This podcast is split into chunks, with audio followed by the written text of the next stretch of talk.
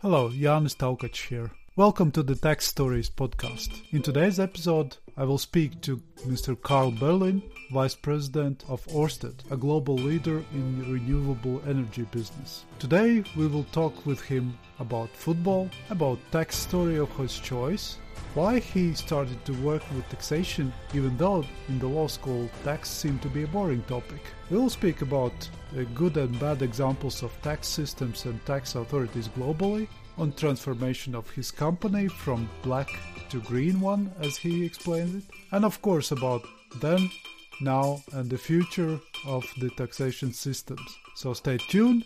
Here we go.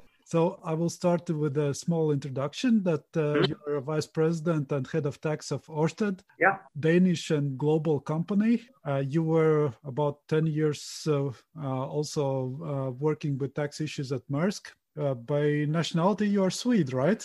Yes, that's correct. Working in Denmark for so long. Working in Denmark. How come?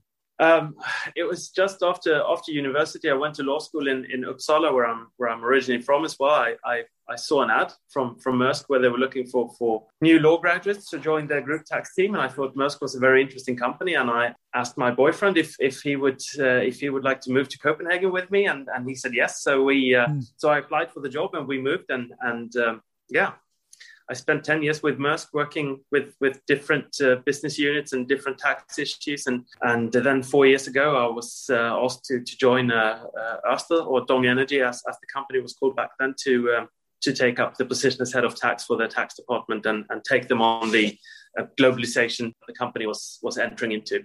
From your LinkedIn, I saw that, that you were also INSEAD in the tax uh, leadership program. What's your impression of the program uh, and, and uh, your memories uh, of uh, visiting Fontainebleau?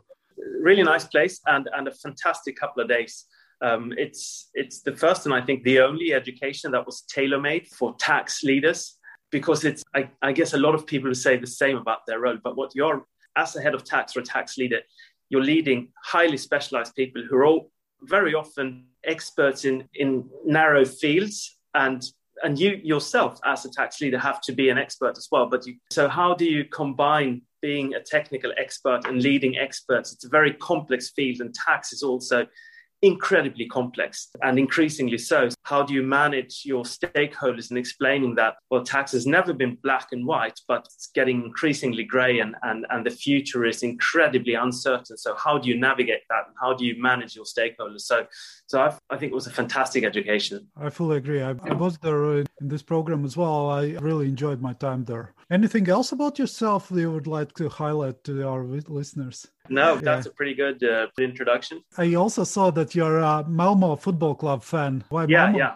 Well, I live in Malmö. I was actually born in Malmö, and and I live in Malmö now, and and I think it's a fantastic team, and um, it creates a very uniting and, and team spirit in the entire city of Malmö. So so that's a very it's a very successful football club and and also a very nice football club. So yeah. Yeah, speaking of football, uh, how would you mm-hmm. describe these uh, tax scandals uh, around football and image right money landing in offshores? Is it an accident or a dirty business? Well, I'm, I'm not really up to speed with what's going on, but it's very clear that a lot of like high net worth individuals and organizations and, and some companies have had tax practices that are not, I think, acceptable from an ethical point of view.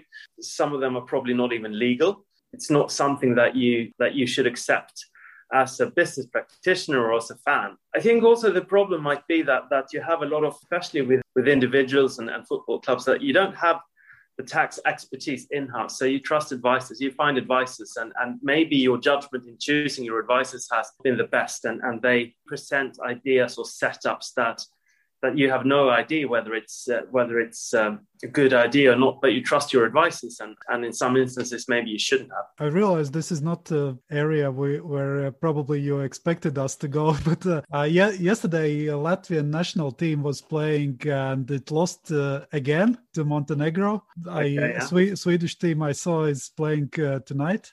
But what's your what's your impression? Is tax an area that impacts the fact that smaller countries, for them, it's harder to get into some playoffs in the Champions League, in the World Cup, and so on? I've no idea. To a certain extent, I think it probably relates to that they have a much smaller pool of professional footballers to uh, to draw from when it comes to, to, to national championships, right? Somehow it was uh, quite miserable to see that now for for 20 or more years uh, our national team is just playing in defense and I don't see a way out to be honest. Swedish team is, is quite successful in that sense. Well are we? I don't know. I mean the, the biggest achievement was the bronze in the world cup in 1994 yeah but uh, st- still you're you're playing football that is is really people like to watch it. I, have I've never heard swedish football being described that way before all right yeah i'm a fan of swedish uh, right, national yeah. team so uh, no doubt about that well, I'm glad to hear. I'm glad to hear. All right. Uh, as our podcast is called uh, Tax Stories, uh, mm-hmm. is there a tax story that comes to your mind, uh, either from practice, literature, from movies, anything you've seen? Well, a funny thing I think is uh, when the uh, film The Accountant came out with um, Ben Affleck in, two th- in, in 2016 yeah. Uh, about this guy who's a hitman but also an accountant. And after that, some people who had previously thought that, well, working with tax must be the most boring job in the world, they were like, is that really what you're doing? It's like, no, not really.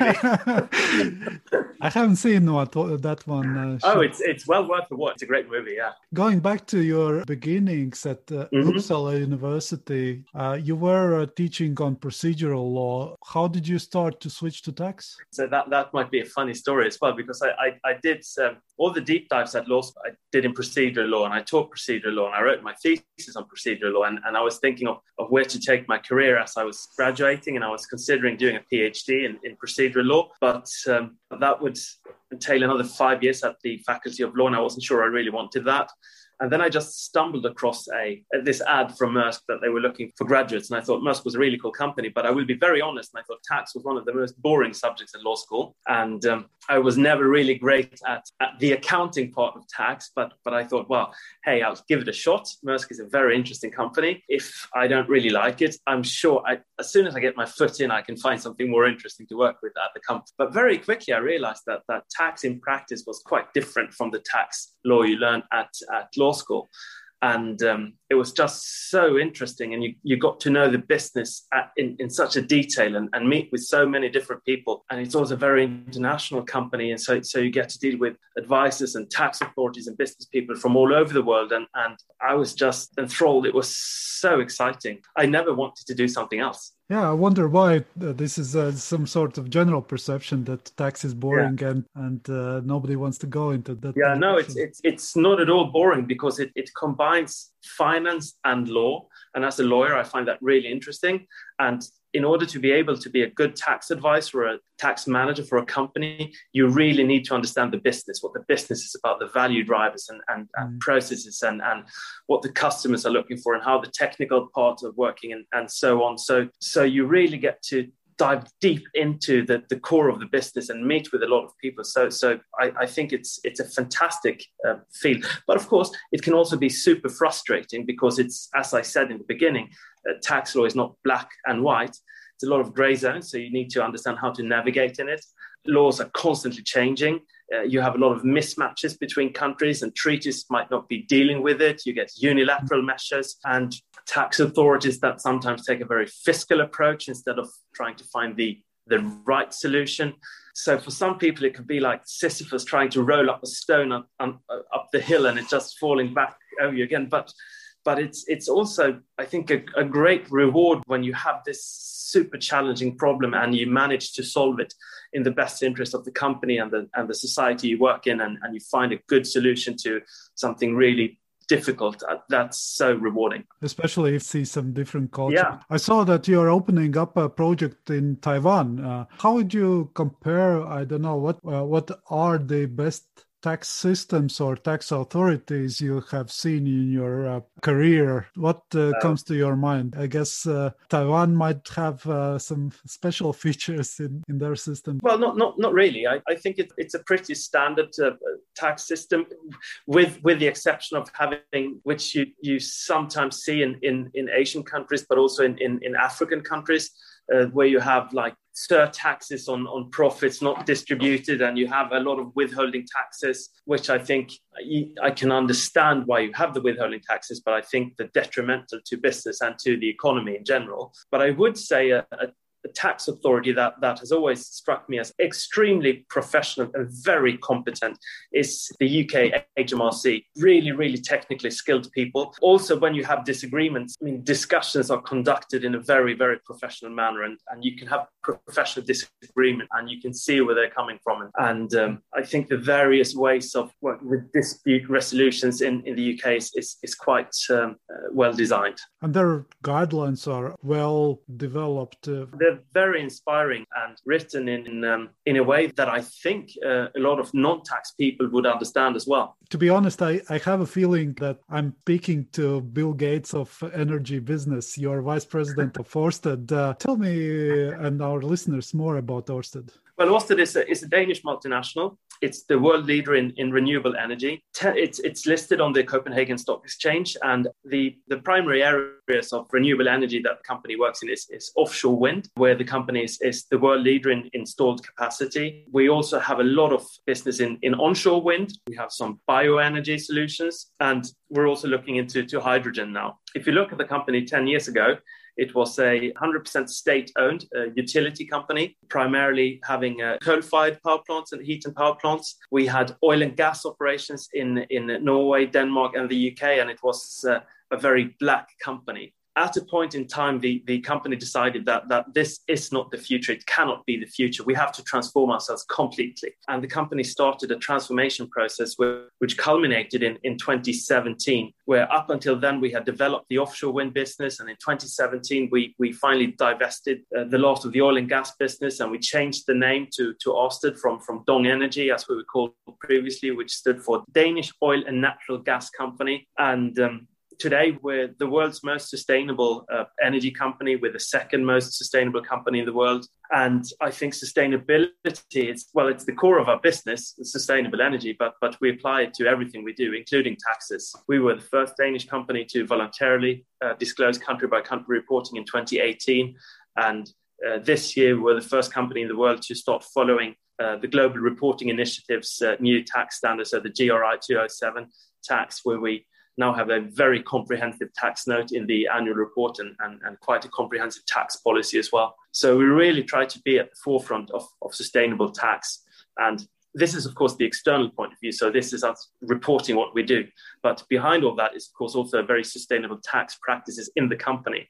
And I think that's why it's so easy for us to publicly report on, on tax positions and disputes that we have with tax authorities because we have established a very clear framework for how we deal with taxes. Um, so it's signed off all the way up to the top on what our approach to, to tax is. I can imagine it's not uh, easy to comply with this uh, country by country initiative you you were uh, mentioning. And uh, if I look at the latest trends, uh, I can see that, for example, Poland just introduced an obligation to publish annual tax strategies. Now, these B teams, uh, responsible tax principles are, are very pro- progressive in in transparency and disclosing all all about the business about the companies they have uh, in different parts of the world. I can imagine that's quite complex task to do this disclosure procedure but how is it uh, from competition point of view that you are basically on front uh, lines doing something new that others are not doing at least yet? Is it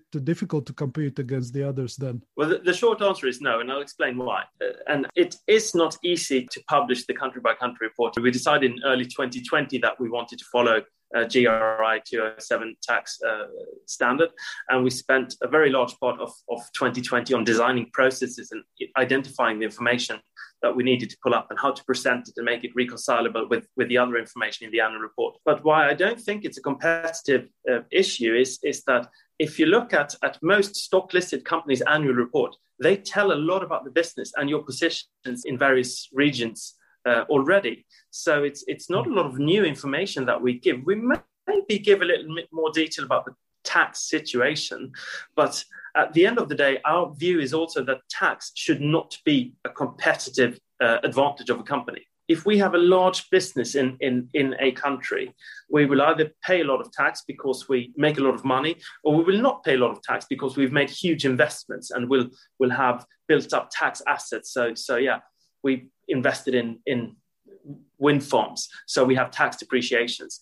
If we explain that in table and text, I think a lot of people will understand. Well, that's how it is. It's it's nothing odd about that, and you will also deal with a lot of misunderstandings and, and people making assumptions of why you're paying a certain amount or why you're not paying a certain amount. So it's also just to um, be open and transparent. I, I think that that might be a competitive advantage in itself, actually. You don't need to spend a lot of energy on discussing your tax affairs because it's all laid out. We're discussing with some of the clients uh, about uh, public procurements here uh, that uh, it's very difficult to compete uh, for those who are paying fully all uh, and complying with all the tax requirements with those who are not uh, and uh, i truly believe in this uh, transparency as a future for tax yeah you also think it's a future for, for... Uh, oh i, I absolutely think it's a future, and I think it'll be a, a license to operate uh, basically in, in, in, many areas. I mean, your, your customers and stakeholders and governments and regulators will look at what approach you have to tax, and, and if you're transparent, I mean, that's the first gate to pass. And if you're not, well, I, I, think you will you will not invite to the table in, in the future. Tell me more about this uh, B team and uh, this uh, Responsible Tax Principles project. How did you come about this? Well, we've recently just signed up to the B team's uh, Responsible Tax Principles, but but after we decided to to follow uh, GRI 207 and, and and and publish the annual report, uh, we were approached. Uh, I was approached by, by the B team, and they asked if we wanted to, to join up. And, and we discussed in the company and, and, and thought it would be a really good idea. There's a lot of really interesting companies uh, working in the B team tax group, and, and we thought that we could have something to contribute, and we could also probably get a lot of good input and, and information from, from the other company. And how to push the others, uh, uh, your competitors, to do the same, and your the other countries to do the same? Well, I'm a great believer in, in leading by example. And and if we do something in a lot of other companies, I mean, we also take inspiration from what other companies are doing. And I, I think some companies are having fantastic tax presentation. And, and one company that springs to mind is, is Repsol, for example. Their tax report is really interesting and very transparent. Th- that's how I think it works, that, that some companies lead by, by example and, and others will, will follow and then maybe lead with by example on another issue. And, and we all get better from that. And, and and also, I think that that's going forward, we might see more and more legal requirements on, on transparency. And whether that's a good idea, I think it depends on how it's, um, that depends on the details. My fear is that we will see a lot of unilateral measures and, and details that have to be provided that are not uh, aligned with with IFRS reporting, for example. So there are a lot of different numbers flying around, and we will have to spend a lot of time on reconciling and explaining those numbers. And, and to be honest, there's not a lot of value added in that. And a part of that transparency and uh, publications of the uh, CBC and uh, the annual tax strategies and so on. What else do you see as the future of taxation? Uh, what it might bring? Some some other news? I think the area of transfer pricing is is super interesting, and and where will that go? And and I mean, look at at the work being done in Pillar One and Pillar Two, and you have a lot of unilateral measures. And and will there be an arm's length in the future, or will we see more formulary apportionment, or will we see a mix? And how should we how will we be able to comply with that? I think that's one of the biggest challenges for for for a lot of companies in the future. How will we be able to comply with all the different requirements and, and different rules and regulations in, in various countries and, and also how do we protect the company from the increasing risk of double or triple taxation when, when we have a lot of unilateral measures designed not to be covered by tax treaties and not aligned with international standards? That i think will be uh, the biggest and how do we explain uh, those positions to the general public and to the regulators? Uh, i think that will be a big challenge or is a big challenge already to be honest. These are completely different worlds. I can imagine uh, when you were working for maersk uh, started in 2007 and now at orsted how, how would you compare what has changed in practice of uh, in-house and, and, head of tax in your daily life? Back then in 2007 no one was interested in tax. So tax was uh, despite it, it also back then being a very interesting field uh, tax departments were typically in a dusty corner of the accounting department and, and just doing our thing. But then come the financial crisis in, in, in 2008, 2009, and, and there's the, the, this bigger interest for tax is coming, and you have some scandals uh, exploding, and, and, and all of a sudden, you can see that that more and more people are interested in tax and responsible tax. So tax people get a seat at the table because it becomes important for the companies how, how their approach to tax is and how it's perceived by, by regulators and, and the general public. So tax today is, is something on that everyone has an opinion of. It's a board level issue today, which it wasn't uh, 15 years ago. And this public uh, screaming about paying fair share, is, is that a myth or uh, becoming a reality? Well, a lot of people are still talking about the fair share. So that is, of course, uh, it's very much reality. But what the fair share is, I think that's very subjective. That's extremely difficult to say what, what the fair share is. I think tax is, is both a, it, it's a legal issue, of course, but it's also a, an ethical issue. The legal issue is, of course, what tax rate you apply, in which country do you pay your tax, what's the timing of paying your tax, and, and what does the law and, and various rules and regulations say. But these rules and regulations often come with a choice how you interpret them and how you apply them. That's where the ethical part come in. The choices you make might lead you to having a fair approach or a sustainable approach uh, to tax or not. But I think why we've had a, a very heated debate um, on tax and fair share is because it's been very one sided, the debate. Uh, companies have not been willing to engage because we have probably felt that tax is such a complicated and complex manner. But precisely because it is so complicated and complex, I think we have to participate in the debate and explain how we see the tax rules and the choices we make and put forward our positions.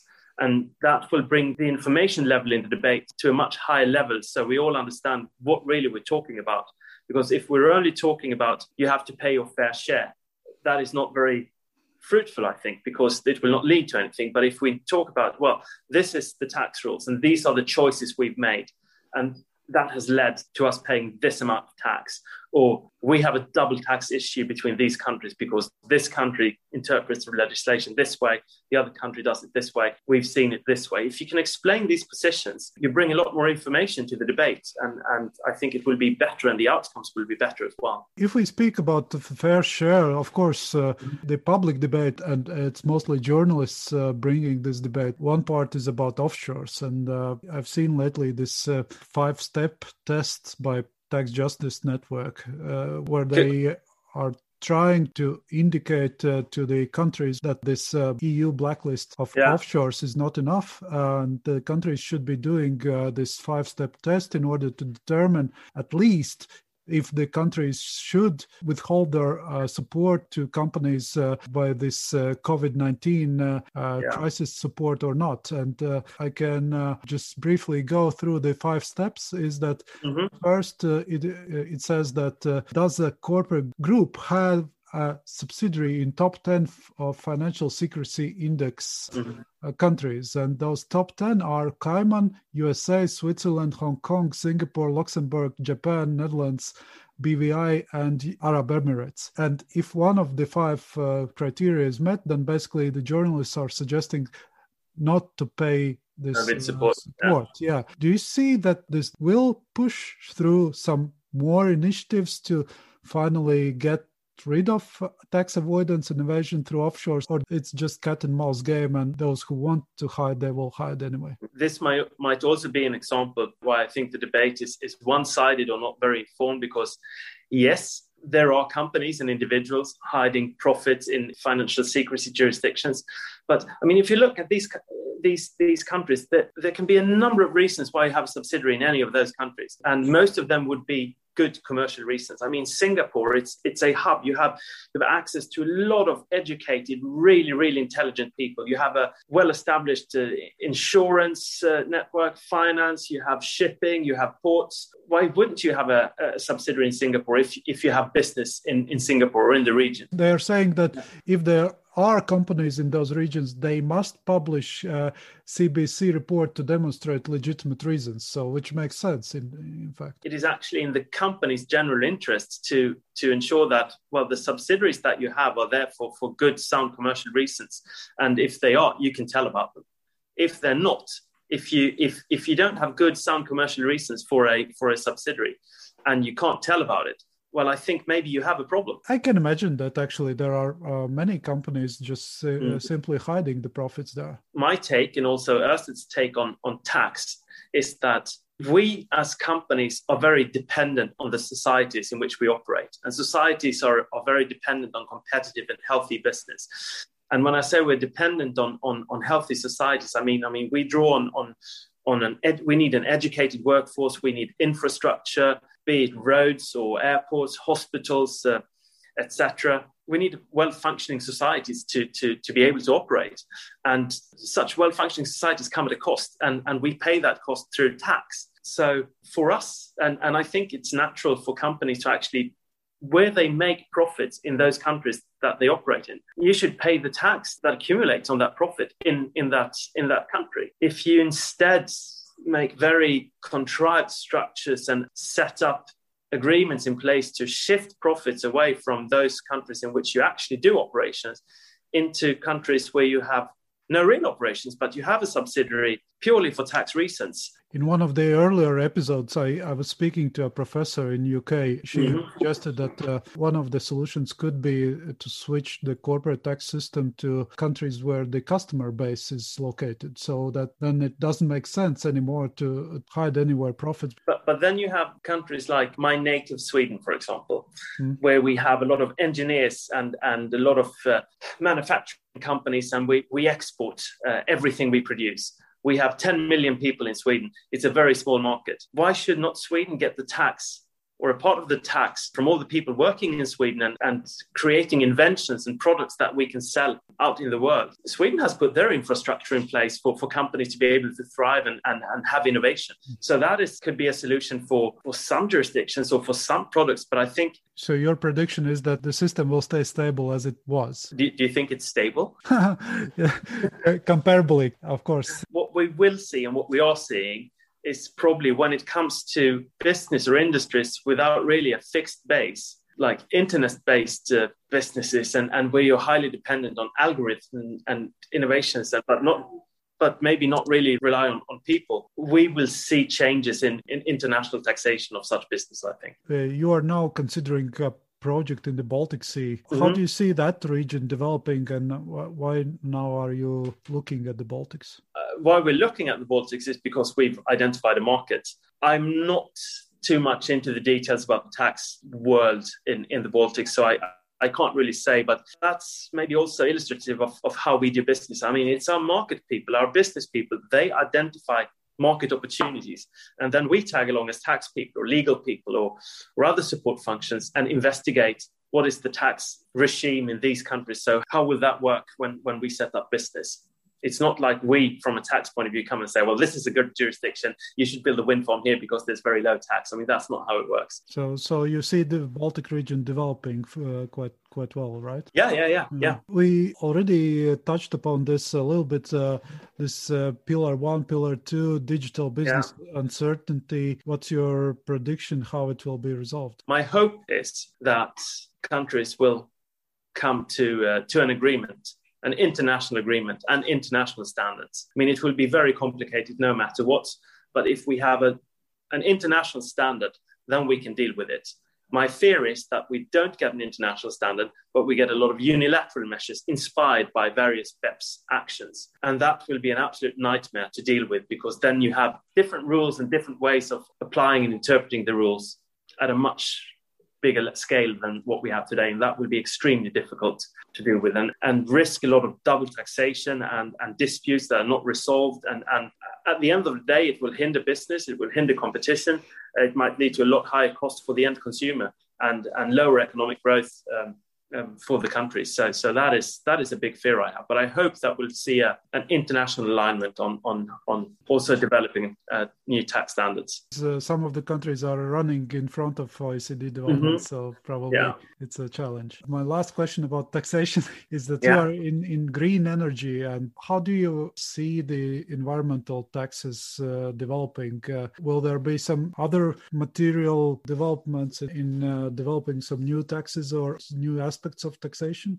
I think, to be honest, what we see today is that fossil fuel is subsidized by countries because of, of very low, heavy polluters pay very low CO2 taxes. There are tax regimes in place designed for the oil and gas industry that, that is beneficial. Whereas we see green energy, it's a new industry and it's not as big. So we, we don't have as much clout. We're sometimes in the hands of, of, of more fiscal approach than a supportive approach. But I think that if we really want to succeed with the green transformation, polluters will have to start paying the price of actually what it costs to pollute. And, and we don't today. And tax can be a really great way of ensuring that, that, that you price the pollution uh, at the appropriate level. I, I can see from my kids that they are very concerned about the environmental issues, and, mm-hmm. and I think that uh, with this transparency and uh, and environmental sustainability, this is the future how most of the companies and that's also why we've been so active in in in the public consultation process on for example pillar one and pillar two but also in in the danish debate on on proposed new cfc legislation. We show that well if you introduce these rules they have a risk of creating knock-on effects on on on the green energy transformation because and and we see that as colliding with the other policy objective of, of actually achieving the green transformation. So that's also how we try to contribute to the debate. We're almost running out of time, and uh, it's been. i I'm running great, out of battery on my phone. Yeah, it's been a great pleasure talking to you. I, I'm finishing my podcast with a personal question, if I may, and mm-hmm. uh, yeah, sure. I'm approaching 50, so I'm uh,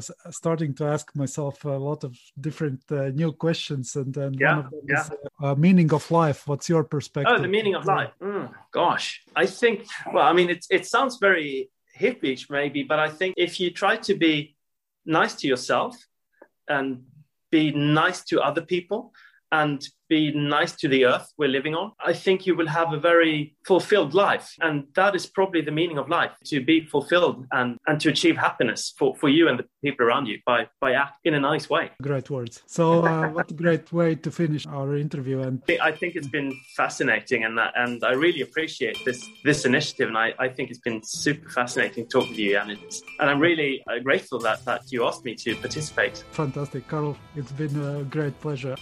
Well, thank you for listening to this Tax Stories episode. This was Karl Berlin, Vice President and uh, Head of Tax of Orsted, a global leader in renewable energy business. I would like to remind you that there's an email address, taxstoriespod at gmail.com, where you can send your stories too. So maybe you can become a part of the Tax Stories episode. Until the next episode, goodbye.